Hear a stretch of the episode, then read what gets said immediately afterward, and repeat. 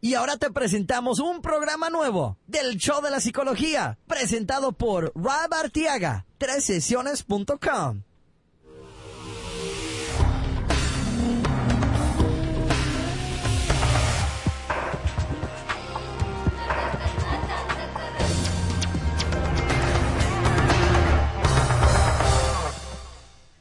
¿Qué tal amigos? Les habla su psicoterapeuta Rob Arteaga de sesiones.com y estamos ahora en una nueva sesión del programa, el show de psicología, el programa que habla sobre la psicología y cómo se aplica a nuestras vidas. Para empezar el programa quiero hablar un poco sobre el sitio de sesiones.com que es donde publico muchos recursos como artículos y entrevistas que hago con los medios ah, locales de aquí de Houston y quiero invitarlos a que visiten la página porque acabo de publicar una entrevista con Univision que hice esta mañana en donde hablamos sobre los machos y los mandilones. Así que vayan a esa página, no nada más van a encontrar ese video y entrevista, hay muchos otros artículos, muchas otras entrevistas. Este, ese tuvo una muy buena respuesta porque estábamos hablando sobre qué es lo más recomendable en una relación, especialmente nosotros como hombres, actuar como macho, actuar como mandilón. Qué es lo que quiere la mujer, qué es lo que es atractivo para la mujer. Y hablamos sobre ese tema y eh, va a ser un tema que van a poder compartir también con sus, con sus seres queridos para que muestren un poco sobre cómo es que debe de dirigirse uno en la relación. Bueno, y también quiero recordarles que si quieren este, ustedes que le conteste su propia pregunta aquí en el show, pueden llamar al 1 832 356-6762, 1-832-356-6762 es el número donde ustedes pueden dejar un correo de voz y ahí se graba para poder tocarlo en el programa. Igual eh, hay gente que nos escribe eh, por la página, ahí mismo donde dice contacto, pueden escribirnos su propia pregunta este, solo vayan a tres sesiones.com y donde dice contacto, ahí pueden mandaros un correo. También estamos en Facebook y en Google Plus, en Google Plus y también en Facebook estamos publicando igual esos videos y esos ah, artículos en donde este, hablamos sobre diferentes temas. Este, acabamos también de publicar unas fotos de los eventos y cosas que hacemos aquí en la ciudad para promover la práctica. Por ejemplo, el fin de semana tuvimos eh, una conferencia con jóvenes y eh, me tuve el honor de ser invitado a un panel en donde estaban hablando varios eh, profesionales latinos jóvenes que querían que fuéramos a hablar con los jóvenes para poder este ah, darles un ejemplo de qué es lo que puede uno hacer cuando llega al estudio y puede graduarse en la universidad y yo creo que algo también muy importante que, que tocamos es en cómo relacionar, relacionarnos entre la gente profesional. Es algo tan importante y uh, indispensable. Muchas veces pensamos que nada más preparándonos que es suficiente para poder sobresalir en, en, cualquier tipo de carrera, pero realmente ayuda mucho el saber cómo ah, hacer amigos, hacer contactos, porque las puertas se abren y las puertas se este nunca sabemos de dónde va a salir esa conexión que nos puede ayudar después no eh, igual también en la página web en sesiones.com pueden ver sobre los servicios que ofrecemos que eh, ofrecemos servicios de terapia que puede ser en persona si están aquí en el área de Houston o por teléfono también se puede hacer que también he trabajado con ustedes por teléfono, en, no nada más aquí en los Estados Unidos, pero también estoy preparándome para empezar a trabajar con alguien en Sudamérica. Ah, he trabajado con alguien en Europa también y eso está disponible para ayudarles a ustedes a lidiar eh, con alguna situación en su vida a más a fondo, ¿verdad? Y si no, pues eh, pueden este, llamar aquí al programa y se, se contesta la pregunta. Pero bueno, vamos a empezar con el programa. Y tenemos una pregunta de una chica que nos eh, escribió por Facebook.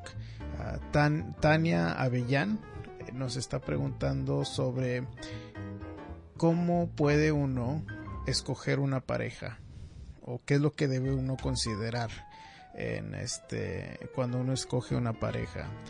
Eh, también te, vamos a hablar un poco sobre los sueños que incluyen el sexo. Son sueños que nos impactan mucho y hay veces que la persona con la que estamos eh, compartiendo la intimidad también es algo impactante. Tal vez es una situación de sexo donde no es algo cómodo, como una violación o algo al respecto. Y vamos a hablar sobre qué quiere decir eso, ¿no? Y eh, finalmente vamos a hablar también sobre cuáles son las diferencias con un psiquiatra, un psicólogo y también con un este consejero.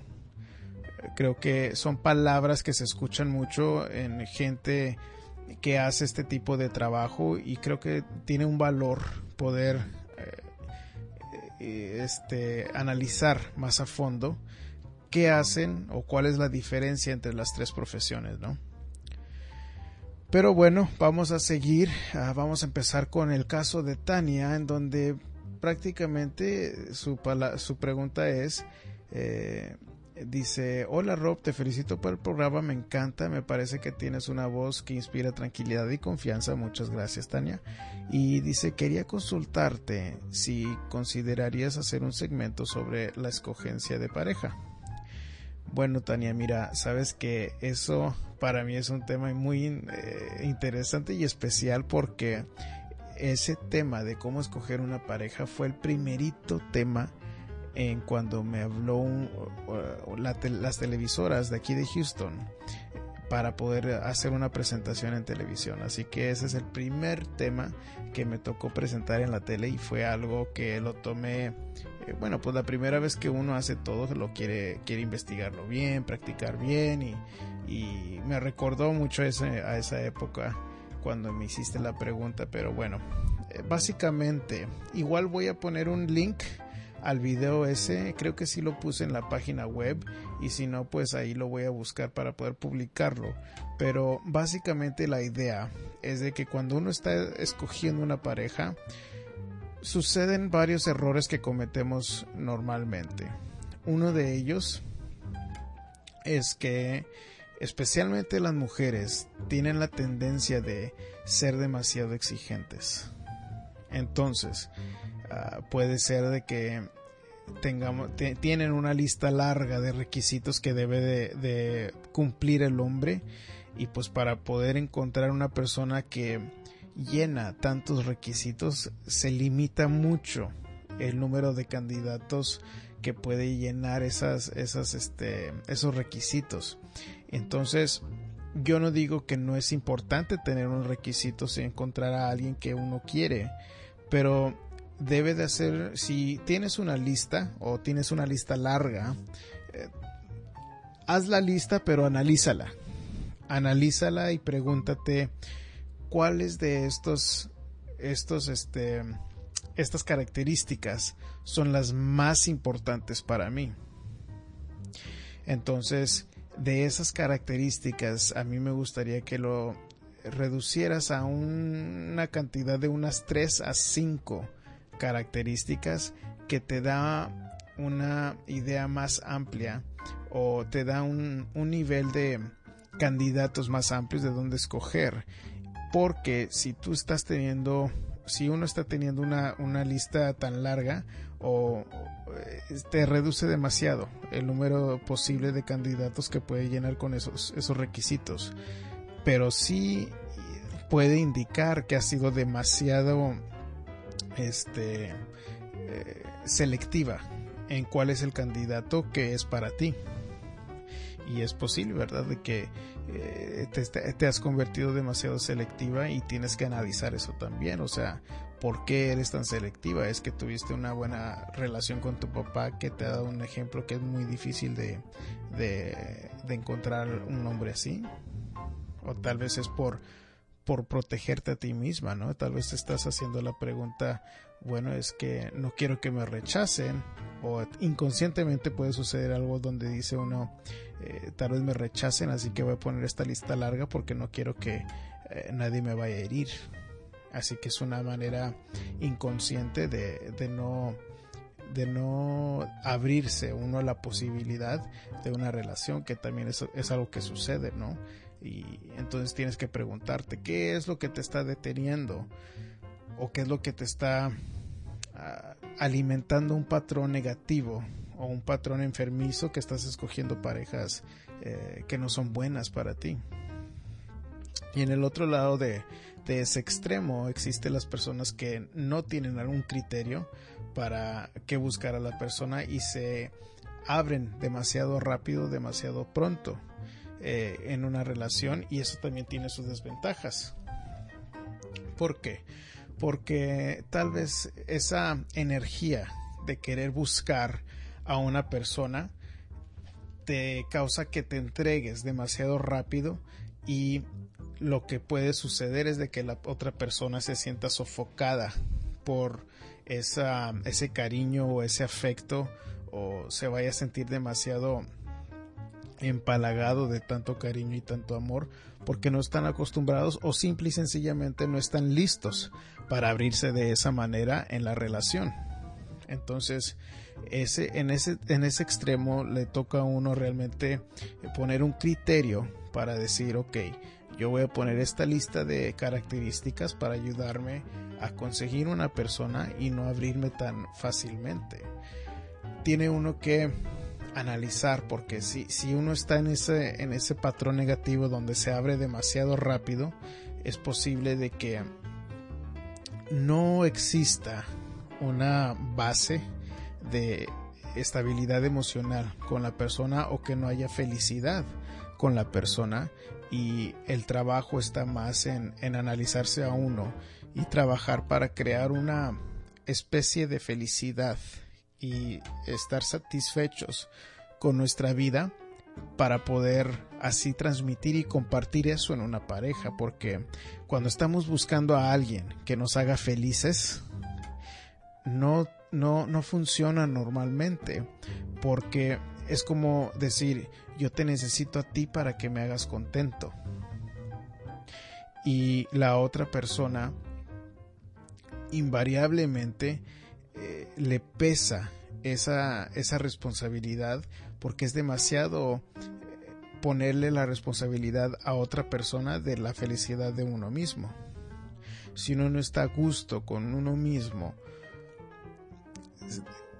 consciente o inconscientemente sale eso en la relación.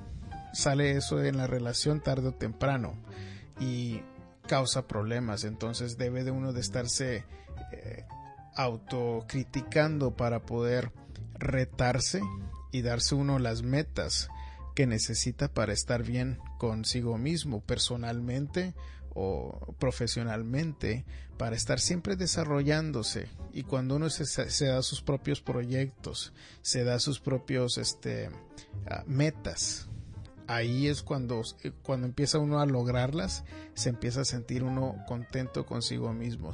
Y eso es lo que yo quiero que ustedes lleguen, de que lleguen a un nivel en donde exista esa tranquilidad y estabilidad emocional, que haya esa confianza con ustedes mismos para que no dependan de otra persona que los haga contentos. Y así cuando uno empieza de esa manera y está estable y está contento y hay esa energía positiva con esa confianza, se da uno, es más fácil que uno se dé su lugar en la relación. Y ese es el problema también cuando uno se entrega demasiado rápido. Cuando se entrega demasiado rápido es como hacernos demasiado vulnerables a depender en la otra persona en nuestra propia eh, estabilidad emocional. Y entonces si la otra persona se enoja, entonces no estamos a gusto nosotros, o si la otra persona está contenta, nosotros también estamos contento, contentos. Y no es que no quiera yo que compartan ciertos sentimientos, eso es algo bueno, pero no es bueno cuando dependemos de la otra persona nuestro estado de ánimo. O nada más estamos viendo a ver cómo, reacciona para nosotros también repetir ese mismo patrón, ¿no? Ese mismo sentimiento. El chiste es nosotros estar bien con nosotros mismos para así mejor apoyar a la otra persona y no caer en la codependencia, que es cuando eh, tenemos que ver y dependemos de la otra persona para nuestra propia felicidad. Pero bueno, ese es el, el, segmento de la psicología y el amor y vamos a seguir con el segmento de la psicología y los sueños, que ya saben que es un tema que a mí me encanta, el, el tema de los sueños y la psicología. Y hoy tengo un sueño que yo sé que todos ustedes lo han tenido y que tal vez pueda ser vergonzoso porque implica muchas diferentes cosas y tiene diferentes interpretaciones. ¿Qué es cuando estamos soñando con el sexo?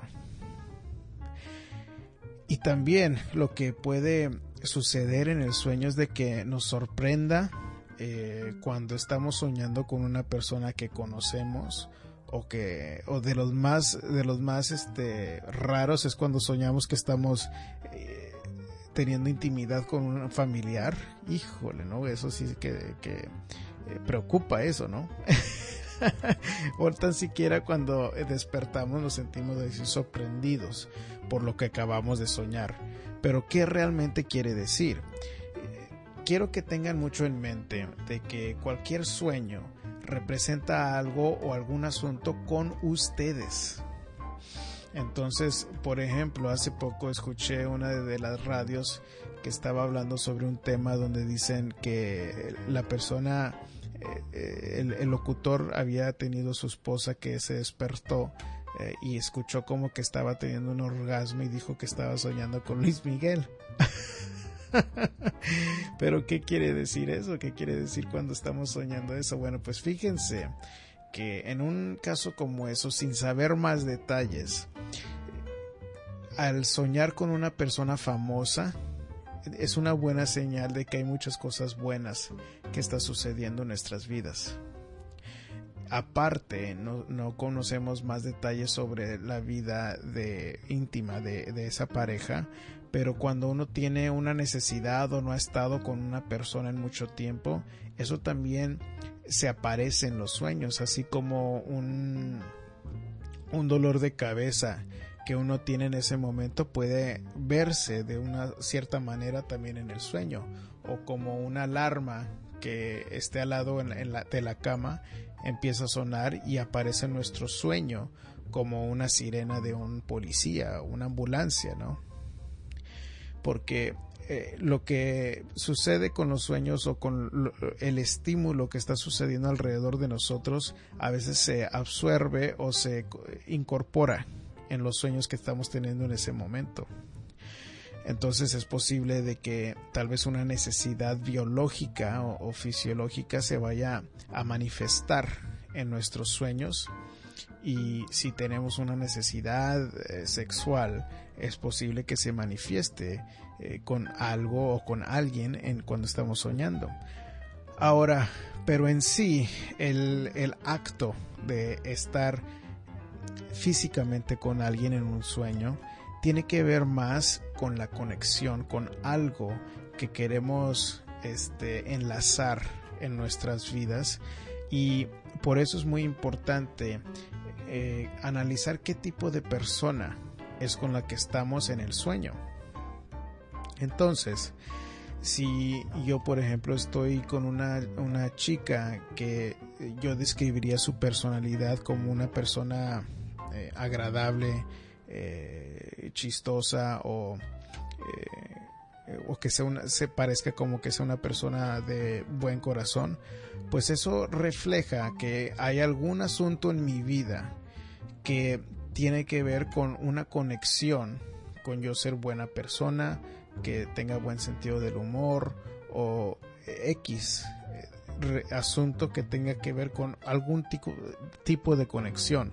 O tal vez yo estoy conectándome con una parte de mí que quiere ser bondadoso, quiere este ser más eh, chistoso o tal vez he estado muy amargado en los últimos días y necesito que reconectarme con la persona que bromea más y por ahí va más la interpretación de un sueño que tiene que ver con el exceso, tiene que ver el sexo, es una forma de enlazarnos o de, manifestar una conexión con nuestra pareja.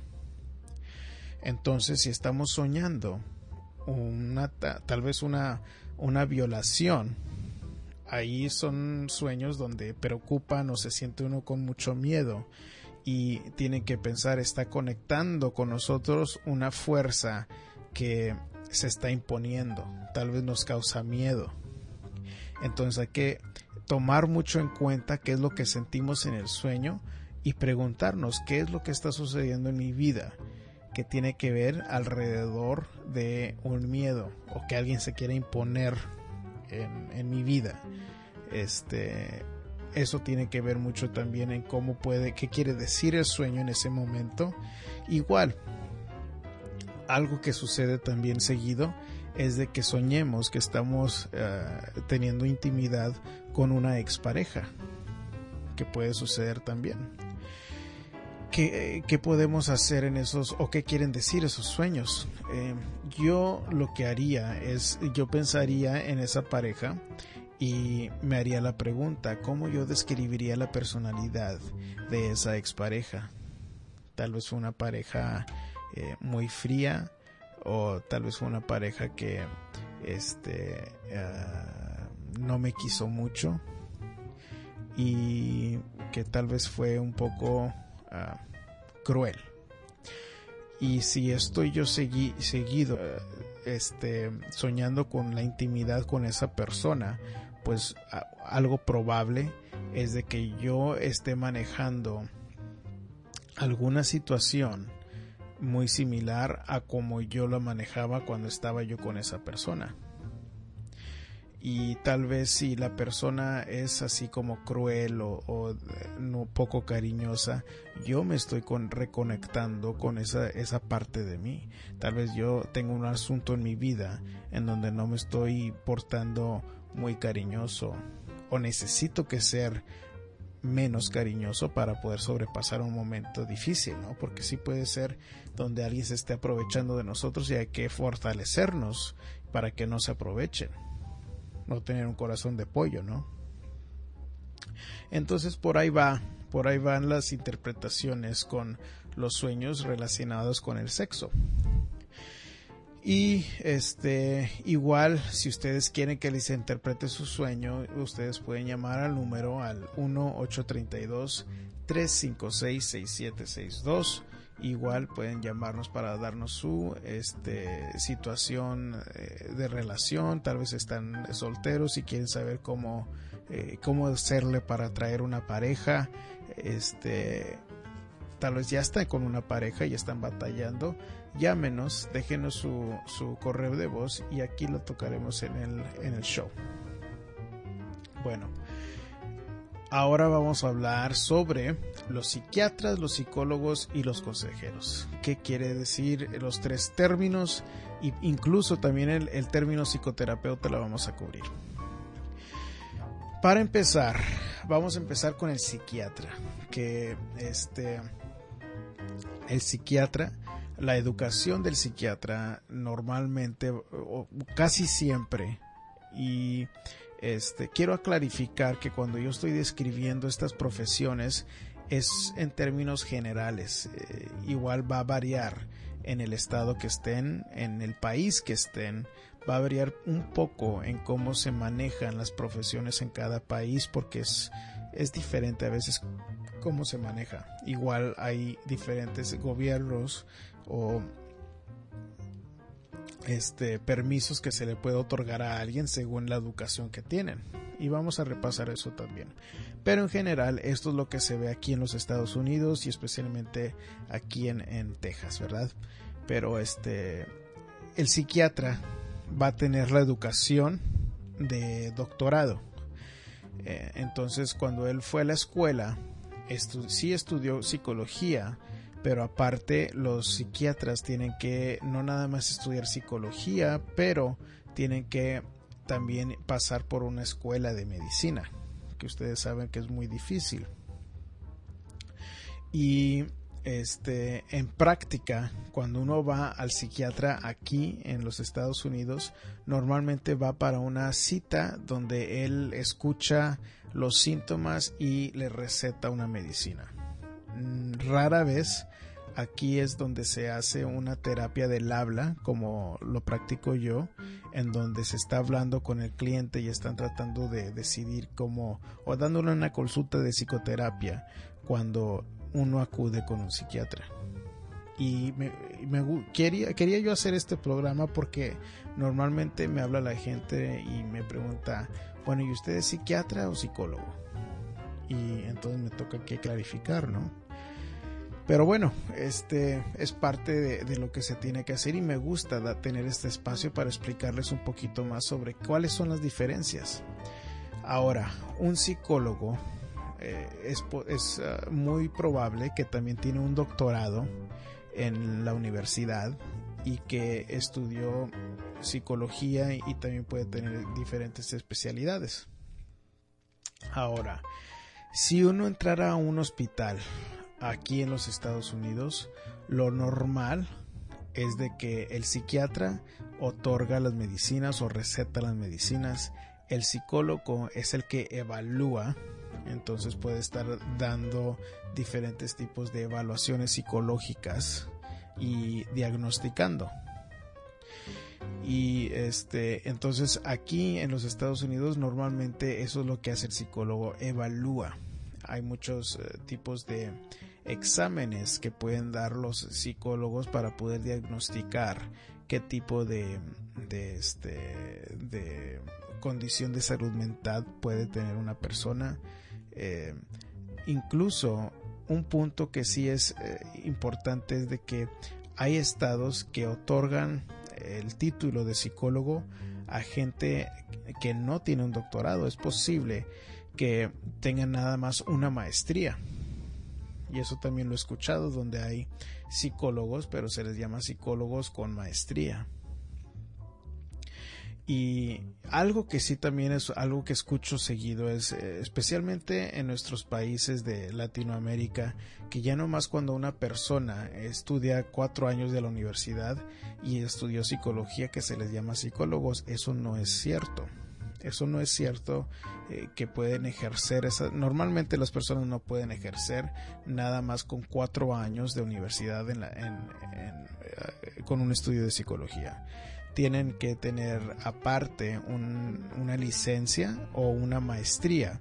Incluso, bueno, y eso, eso es, yo creo que ha, de ser cierto en muchos países, también lo, he escuchado en otros países, pero aquí uno realmente son muy limitados los trabajos que uno puede encontrar cuando solamente tiene los cuatro años de, universidad bajo psicología.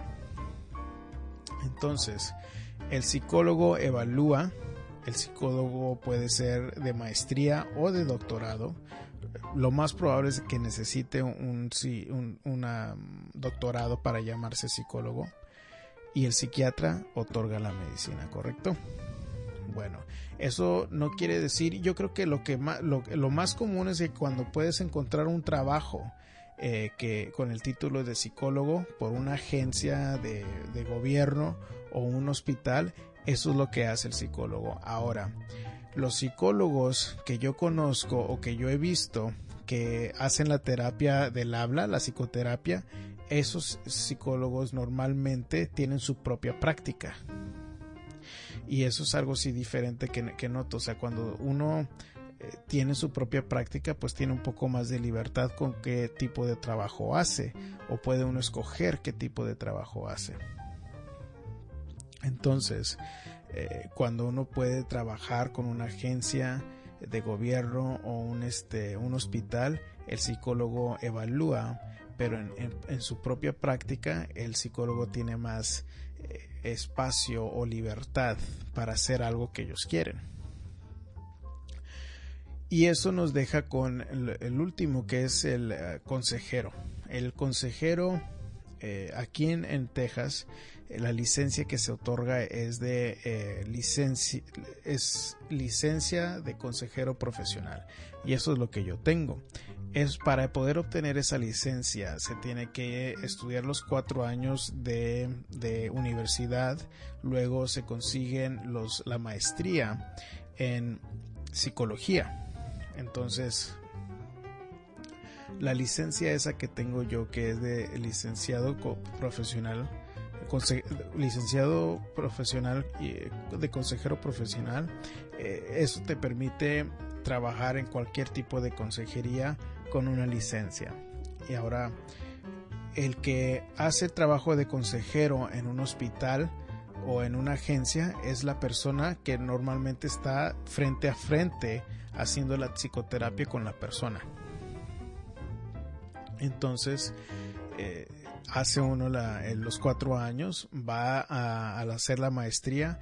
Después de esa maestría, aquí en Texas, y esto sí es lo que varía mucho de, estado a estado, gobierno a gobierno, eh, se tiene que hacer 3.000 horas de práctica supervisada bajo una persona que ya tiene la licencia de licenciado profesional, de consejero profesional licenciado, y tiene que supervisar a uno mientras practica para poder obtener la licencia para que ya donde uno puede practicar por su propia cuenta. Y entonces es lo que me tocó hacer. Hice mi, universidad terminé la maestría luego presenté el examen y me dieron esa licencia que me permitía trabajar pero bajo supervisión. Eso le llaman el como el, el internado como el servicio social en donde uno este, practica, pero bajo la supervisión de otra persona y son 3.000 horas. Quiere decir de que uno no puede nada más obtener la licencia y luego ahí te sueltan para empezar a atender gente porque pues sí tienen muchas diferencias, especialmente con cuando estamos viendo diferentes tipos de casos, este hay entrenamiento específico que se necesita para poder este, tratar a cierto tipo de cliente. Y cuando estamos en la escuela es raro que nos den ese entrenamiento especializado. Entonces nos dan mucha, mucha teoría eh, de psicología, pero eh, es poca la práctica que se hace cuando está uno en la universidad. Por eso nos hacen practicar tanto ya que salimos y que presentamos esos exámenes para saber mejor cómo atenderlos a ustedes. Ahora, este, el término de psicoterapeuta no es por mientras un término que este se ha protegido y yo creo que por eso lo usa mucho la gente.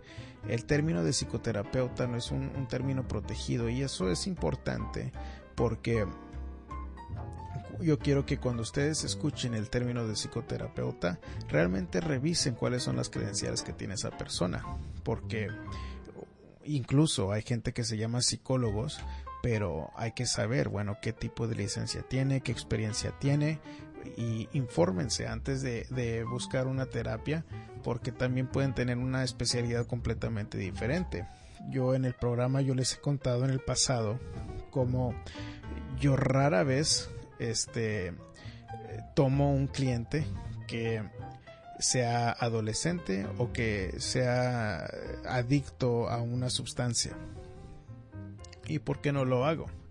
No lo hago porque no tengo la experiencia y no tengo la capacitación para, atender a una persona eh, que sea un adolescente y que o que tenga una adicción y son clientes específicos con necesidades específicas que requiere de entrenamiento especial y para mejor servirlos a usted, que son el, cliente. Y para mí es muy importante que cuando alguien me viene a, ver a mí, de que yo les pueda dar el servicio, la calidad de servicio que ustedes se merecen como clientes, ¿no? Entonces, si yo, si a mí me llaman y me piden que atienda a un adolescente, yo normalmente lo que hago es de que les digo, miren, no tengo esa experiencia, pero sí tengo colegas que le pueden ayudar con ese tipo de caso y refiero el cliente a una persona que sí tiene esa capacitación. Este, pero básicamente esos, esos son las diferencias entre el psicoterapeuta, eh, el psicólogo y el psiquiatra. Y este, tengan cuidado especialmente cuando, cuando este, dicen psicoterapeuta y también psicólogo. Que chequen bien cuáles son las credenciales de esa persona y no tiene nada de malo. Ustedes están en su derecho de preguntar. Igual, si yo ya sabiendo el, el tipo de trabajo que hago y conociendo a colegas que yo tengo, este, si yo estuviera buscando a un terapeuta, lo primero que yo haría eh, sería preguntar cuánta experiencia tienen y cuáles son sus especialidades. Entonces es algo muy importante también que, que considerar. Si, por ejemplo, yo estoy deprimido y voy con una persona que se especializa con adicciones, pues es posible que sí los pueda ayudar, pero te va a ayudar más alguien que nada más se dedica a una que tiene una especialidad. Obviamente es como con, con los doctores médicos. Si uno va con un doctor médico general, eh, no es tan costoso de que si va con el oculista o si va con el que se encarga nada más de, de, la, piel, el dermatólogo, ¿no? Entonces, si están batallando ustedes con una pareja o si están eh, a punto de divorciarse, ustedes van a querer buscar una persona que se especializa con dando consejos matrimoniales o con relaciones o si están buscando pareja que se especialicen en, en atracción o que les guste ese tipo de casos, ¿no? Igual vean los sitios web de estas personas. Muchas personas eh, tienen sitios web en donde pueden ustedes revisar más o menos qué es lo que hacen y hay todo tipo de especialidades. Ahora estaba viendo un sitio de una eh, psicóloga que se especializa en ansiedad y estrés. Y eso es todo lo que se especializa. Ahora, si ustedes se, se ponen a analizar qué persona no tiene estrés o qué persona no tiene ansiedad, pero es posible que si ella se especializa en eso, que va a tener herramientas específicas para una persona que está sufriendo mucho de ansiedad y va a tener una capacitación más este, especializada que una persona que no se especializa en, en estrés y en ansiedad.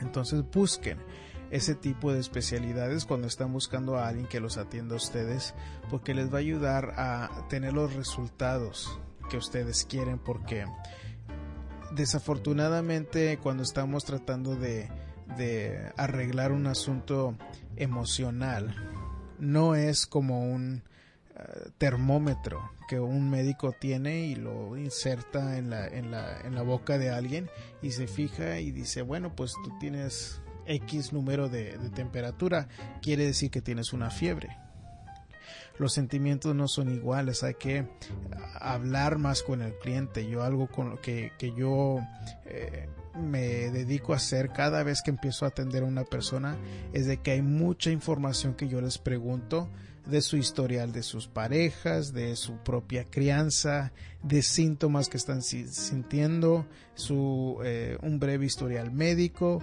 También les hago preguntas sobre su escuela, qué tipo de educación han tenido y así es como empezamos a, ver como una vista más amplia de lo que está sucediendo con la persona y poder considerar las cosas más amplias posibilidades para mejor formular las metas que ustedes quieren para su terapia.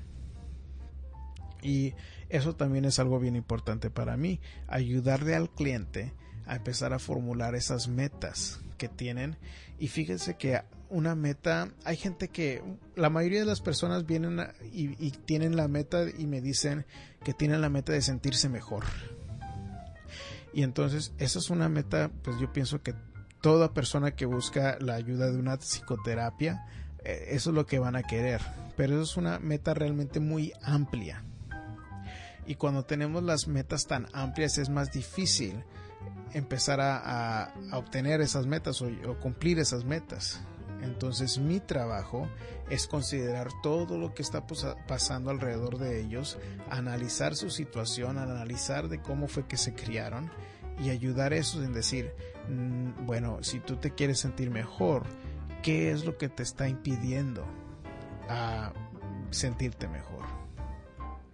Tal vez eh, eres una persona soltera y quiere buscar pareja, pero te da ansiedad cuando vas y, y hablas como una chica si eres un hombre.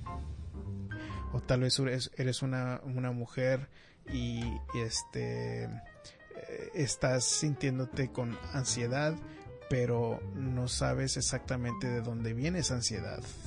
Entonces, yo lo que voy a hacer es analizar tu caso para tratar de identificar cuáles son los incidentes o las, los ratos que tienes ansiedad para poder empezar a, ayudarte a identificar esas señales que suben el nivel de ansiedad para mejor controlarlas. Entonces, si podemos este, ver cuáles son las metas, pero más específicas, es más probable que ustedes vean resultados de una consulta con un terapeuta. Y ahí está otra palabra que no habíamos dicho, ¿verdad? El terapeuta. Pero ya cuando están en, la psicoterapia o con un consejero o psicólogo, pueden llamarle eh, a esa persona un terapeuta. Pero bueno, les digo esto también porque algo que sucede es de que muchas personas, eh, es algo que estadísticamente lo muestran los estudios, van con un terapeuta, van la primera vez y ya no regresan. Yo sospecho que tiene mucho que ver con esa primera sesión y qué tanta confianza les da la persona en escucharlos y en, analizar ese primer eh, caso y realmente darle a entender exactamente qué es lo que puede esperar el cliente esa, esa primera sesión. Y es algo que a mí, para mí es muy importante que se entiendan y se los explico desde el principio que empiezan una, una terapia conmigo. Pero bueno, ya, está, ya ustedes están armados con esa, esa información si algún día se les ofrece o, quieren buscar una ayuda para un crecimiento profesional, eh, si quieren mejorarse, algún tipo de autoayuda, si quieren, este, tal vez si estén deprimidos o con ansiedad o tengan algún tipo de trauma y sea importante, ¿no? De, desahogarse, de poder, este, liberarse de algún tipo de, de mm, sentimiento que los está limitando de alguna manera, ¿no? Pero bueno, con eso nos despedimos por hoy en el show de psicología. Quiero agradecerles por escucharnos, por eh, compartir eh, con otras personas el programa. Igual si este, están escuchando este programa por iTunes o por su iPhone o iPad, les voy a pedir que nos den un, una evaluación y no les voy a decir de, cuántas estrellas. Si les gusta el programa, pues ustedes pongan las estrellas que ustedes merezcan. Tiene una posibilidad de cinco estrellas que ustedes pueden poner para el programa. Y si nos escriben una evaluación, nos ayudan eh, en el ranking, en el, en el nivel que estamos en la lista de iTunes. Entonces, si les gusta el programa, les pido que nos ayuden poniéndolos una evaluación cortita de qué tal les gusta el programa, y en las estrellitas ustedes pongan las estrellitas que les que gusten. Este recuerden que pueden visitar tresesiones.com en la página donde dice show pueden ahí ver todos los programas que hemos grabado hasta este punto. Ahí están almacenados desde la sesión número 1 hasta esta sesión que ya es la sesión 18 listos para escuchar cuando ustedes gusten o si tal vez están en, su iPhone o su iPad en iTunes pueden suscribirse para que solito se baje el programa cuando ustedes gusten. Si tienen un teléfono Android eh, pueden bajar la, aplicación de Stitcher. S T de Tomás I chica T de Tomás C de casa H E de elefante R. La aplicación de Stitcher, ustedes le ponen ahí una cuentita con su correo electrónico, buscan el show de psicología y también ahí se puede actualizar el programa este, y, lo pueden escuchar cuando ustedes gusten. Ahora, yo he notado también cuando distribuyo el, el, link del programa en las redes sociales, hay veces que la gente por X razón batalla para escuchar el programa. Normalmente, si están batallando para escuchar el programa, es por algún problema con la conexión del web.